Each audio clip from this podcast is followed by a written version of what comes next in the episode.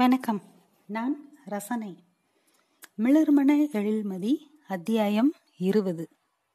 எழுதியவர் திரு நர்சிம். நதி பாய்ந்த மனதை போல் நள்ளிரவில் குளிர்வித்து திரும்ப அதன் கூட்டிற்கு கூட்டி வருகிறது உனது அன்பு நிமித்த ஒரு கேள்வி. ஞாயிற்றுக்கிழமைகளில் மட்டும் வழக்கத்தை விட முன்னதாகவே விழிப்பு தட்டிவிடும் செழியனுக்கு தட்டியது. அதிபன் நடந்து கொண்டே போனில் பேசிக் கொண்டிருப்பதை பார்த்தான். சோம்பல் முறித்து எழுந்தவன் காதுகளில் விழுந்தன அதிபனின் சொற்கள். நீ சொல்லு. லஞ்சுக்கா? ம், ஓகே. பல் தேய்த்து அதிபனுக்கு காஃபி வேண்டுமா என சைகையில் கேட்டான். தயாரித்து எடுத்து வரும்போது அதிபன் பேசி முடித்திருந்தான். நாடா டல்லா இருக்க? லேசா தலை வலினே. அதை விடுங்க, நீங்க என்ன ஒரே குபுகுபுன்னு பொங்குறீங்க? சேச்சே, அதெல்லாம் இல்லை, தென்றல் தான். நாளைக்கு பையனை எங்கே கூட்டிகிட்டு வரணும்னு. லஞ்சு கிஞ்சுன்னு காதில் விழுந்துச்சே. இன்னைக்கு சண்டே, லஞ்ச் போகலாமான்னு. அதிபனின் முகத்தில் மிக மிக லேசான வெட்கம் எட்டி பார்த்தது. வாக்கியத்தை முடிக்காமல் அல்லது தப்பிக்கும் விதமாக பாதி சொல்லிவிட்டு கோப்பையை வாய்க்கு கொடுத்து கொண்டான். லாங் லிவ் வித் எல்லோ குங்குமம்னே. அப்படின்னா மஞ்சள் வளத்துடன் நீடூழி வாழ்க. சொல்லிக்கொண்டே போனை ஆன் செய்தான். It's hard to keep quiet knowing you are sick. Not reachable. ஸ்விட்ச் ஆஃப். அவே என விதவிதமான மெசேஜ்கள் மதியிடமிருந்து பொறுக்க மாட்டாமல் தான் அதற்கு பின்னர் அதிபன் என்னில் அழைத்து திட்டியிருக்கிறாள். பாவம் அவள் என்று தோன்றியது செழியனுக்கு. என்னடா லாஸ்டா இறங்குறவனை ஓப்பனிங் இறக்கி விட்டா முழிப்பானே, அப்படி முழிக்கிற? அதெல்லாம் ஒன்றும் இல்லைனே. உங்களுக்கு கார் வேணுமா? எத்தனை மணிக்கு லஞ்சு? நான் மதிய பார்த்துட்டு வந்துடுறேன். ஓகே தானே? வந்துருவ இல்லை அப்படியே சுத்த போயிருவியா அந்த பிள்ளையோட? செழியன் குளித்து அவன் ராசியான சட்டையை தேடினான். அந்த சட்டையை போட்டான் எனில் அவ்வளவுதான், காலில் விழப்போகிறான் என்று அர்த்தம். அட, செம பிராண்டா இருக்கே. அதிபன் சட்டென சுதாரித்து தடுக்கும் முன்னர் செழியன் அந்த பர்ஃப்யூமை அடித்து கொண்டான். அதிபன் பதறுவதை பார்த்து சிரித்தான். அடையப்பா, அவ இஷ்டமா அதா இதான்னு சொன்னீங்க? போடா போடா, நையா நையான்னு இவன் ஒருத்தன். ஆமா, பெருசுங்கடா. போதைய போட்டு விடிய விடிய பொழந்து கட்டுனாப்புல. காலங்காத்தால 4 மணிக்கு குளிச்சு கிழிச்சு கிளம்பிட்டால.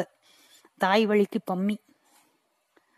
பாவத் சிரித்து கொண்டே கிளம்பினான். மதியின் வீடு கஜகஜவென்று இருந்தது. எங்கு திரும்பினாலும் பொருட்கள். மதியின் அப்பா செழியனுக்கு எதிரில் அமர்ந்து அவன் முகத்தை பார்த்து கொண்டிருந்தார். மதியின் அம்மா காஃபியுடன் வந்தாள். முன்பு எப்போதோ மதுரையில் இருந்து ஹைதேக்கு கிளம்பிய நண்பன் முத்து சொன்னது நினைவிற்கு வந்தது. மாப்பிள, வயசுல எல்லாமே நல்லாத்தான் இருக்கிற மாதிரி இருக்கும். நீ பார்க்க வேண்டியது ஜாரியோட அம்மாவை. டாவோட அம்மா 50 வயசுல எப்படி இருக்கோ, கிட்டத்தட்ட பொண்ணுங்களும் அப்படி ஆகிடுவாங்க. நீ வேணா செக் பண்ணி பாரு, அது எப்படித்தான் அப்படி மாறுவாங்களோ. மதியின் அம்மா மதியின் ஃபேஸ் ஆப் விகிதத்தில் கலையாக இருந்தார். நல்ல வேளையாக மதி அப்பாவை போல இல்லை என்று நினைத்து கொண்டான். அவர் முகத்தின் அந்த கடுகடுப்புத்தான் காரணம். ஆனால் அவர் குரலில் அத்தனை கடுகடுப்பு தெரியவில்லை. ஏதாவது அர்ஜென்டா என அவர் பெயர் சட்டென நினைவில் வர மறுக்க இழுத்தார். செலி, செழியன் அங்கிள். ஆங், செழியன். ஏதாவது பென்ட்ரைவ் கொடுக்கணுமா? என்கிட்ட கொடுங்க. அவ இப்பதான் பார்லர் போறேன்னு போனா, வர எப்படியும் 2 மணி நேரம் ஆயிரும். பார்லரா என குழம்பினான். ஃபோன் பண்ணலையா நீங்க? அம்மா கேட்டதற்கு தடுமாறினான். ஸ்விட்ச் ஆஃப்ல இருக்க ஆண்டி. ஓ, போகும்போது கூட ஏதோ ஹிந்தியில தசு புசுன்னு பேசிக்கிட்டு தான் போனான். யாருங்க அது? ஏதோ பேர் சொல்லி கத்துனாலே. சட்டென அப்பா அந்த பெயரை யோசிக்கும் முகபாவனைக்குள் போய்விட்டார். எழுந்தான். சில புத்தகங்கள் கிடந்தன. எட்டி பார்த்தான். ஃபாரன்ஹீட் 451, பாதியாக மூடி வைக்கப்பட்ட தி பெல் ஜார். செழியன் பார்ப்பதை பார்த்த அப்பா, மதியோடதுதான் தெரியுது. என்ன தெரியும்னு சொன்னேன் அங்கிள் என கிட்டத்தட்ட வடிவேலு குழைவில் முடித்துக்கொண்டு கிளம்பினான். தம்பி, போற வழியில 2 வீடு தள்ளி அயன்காரர் வண்டி இருக்கும். அவரை கொஞ்சம் வர சொல்லிட்டு போறீங்களா? அவர் பொண்ணுக்கு ஃபீஸ் கட்டணும்னு மதி பணம் எடுத்து வச்சா, மறந்துட்டு போயிட்டா. ஷியோர்மா. காரை கிளப்பியவனை நோக்கி அவசரவசமாக வந்தார் மதியின் அப்பா. எப்படியும் கேட்டுவிடப் போகிறார் என்று நினைத்தான்.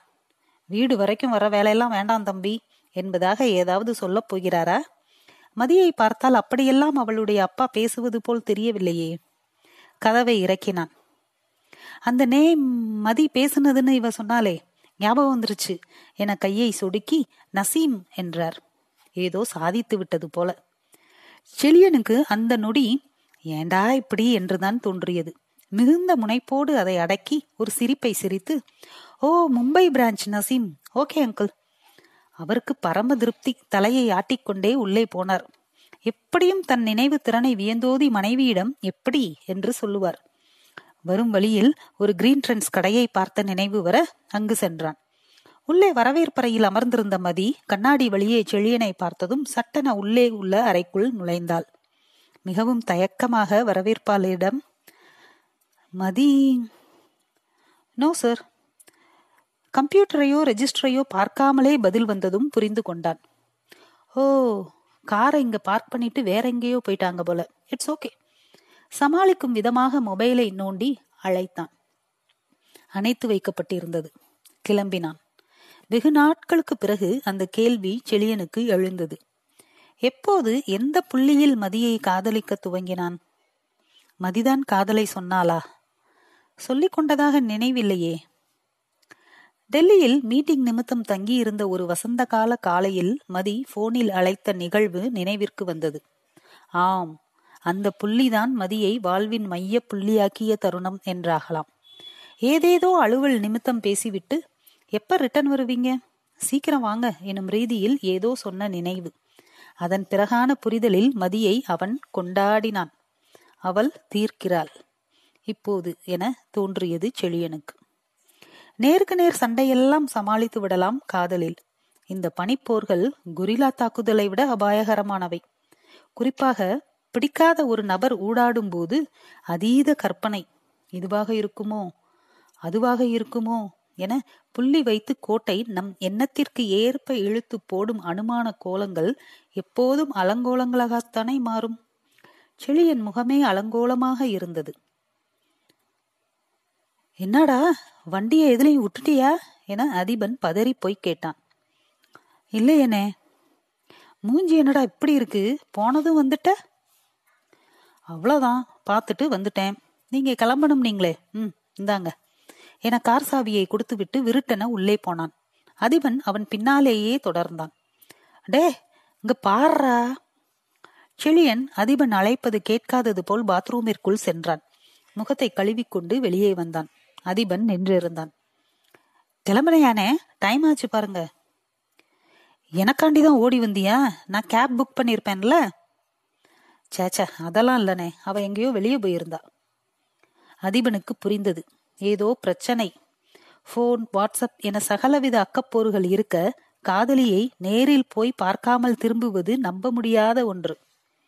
அதிபன் போனை எடுத்து தென்றலை அழைத்தான். ஏ சாரி, ஒரு முக்கியமான மீட்டிங். செலக்ஷன் ஆட்கள் திடீர்னு வர சொல்றாங்க. நம்ம நாளைக்கு கிரவுண்ட்ல பார்க்கலாம், ஓகேயா? செழியன் பதறினான். அட அண்ணே நீ போனே. நான் பேசிக்கொண்டிருந்தவனின் அருகில் சென்றான் அதிபன்.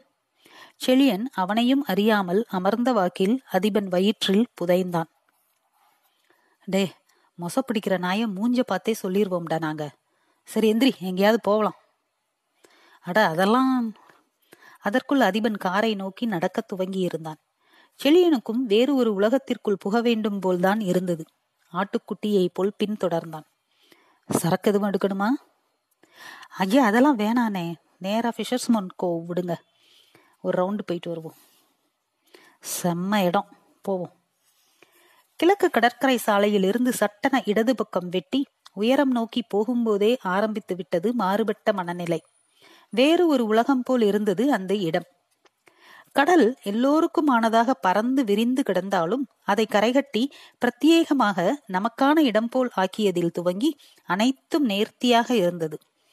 பணம் கொட்டி மன நிம்மதி அடையும் மக்கள் சுற்றி கொண்டிருந்தார்கள். நல்ல இடமாக பார்த்து அமர்ந்தார்கள். வரும் வழியெல்லாம் மதுரையில் நிகழ்ந்த பஞ்சாயத்துக்கள், பழனியின் கூத்துக்கள், மேட்ச் ஆடும்போது நடந்த சண்டைகள் என பேசியதிலேயே செழியன் இயல்பு நிலைக்கு திரும்ப துவங்கியிருந்தான். ஏனே இவ்வளோ பேசுறியே, நீ ஏன் கல்யாணம் பண்ணிக்கல? தென்றலக்காவுக்காகவா? அதிபன் மறுத்தான்.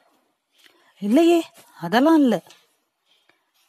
மிக அழகான வேலைப்பாட்டுடன் இருந்த சப்பட்டையான கண்ணாடி கிளாஸில் இருந்த நீரை விரல்களால் அகலமாக பிடித்து அருந்தினான். செழியா, அது அப்பப்ப கரெக்டா நடக்கணும், நடந்துடணும்டா லைஃப்ல. அதான் லைஃப். அப்படி நடந்த எல்லாத்தையும் பாரு. தெரிஞ்சோ தெரியாமலோ ஒருத்தங்க போற போக்கில் கை தூக்கி விட்டுருப்பாங்க ஏதாவது ஒரு ரூபத்துல. அதை அவங்க பண்ணும்போது ஏதோ பெருசா பண்றாங்கன்னு கூட தெரியாது. ஆனா யாராவது பண்ணுவாங்க. செழியன் ஆமோதித்தான். பணியிடத்தில் சம்பந்தமில்லாமல் ஏதேனும் ஒரு பாஸ் எவரையேனும் பிடித்து போய் தூக்கி விடுவதில் துவங்கி எல்லா வெற்றிகளுக்கும் நிகழ்வுகளுக்கும் பின்னர் ஒருவரின் போகிற போக்கு உதவி செயல் இருந்திருக்கும். பெரும்பாலும் அவனுக்கு உதயன் சாரின் நினைவு வந்தது. எங்க அம்மா இருந்திருந்தா அனத்தி அனத்தி கல்யாணம் பண்ண வச்சிருக்கும்ல. அதிபன் சொல்லிவிட்டு சிரிக்க செழியன் என்ன சொல்வதென்று தெரியாமல் பார்வையை தவிர்த்தான். நாம 2 பேரும் எவ்வளோ வருஷமா சேர்ந்து இருக்கோம்.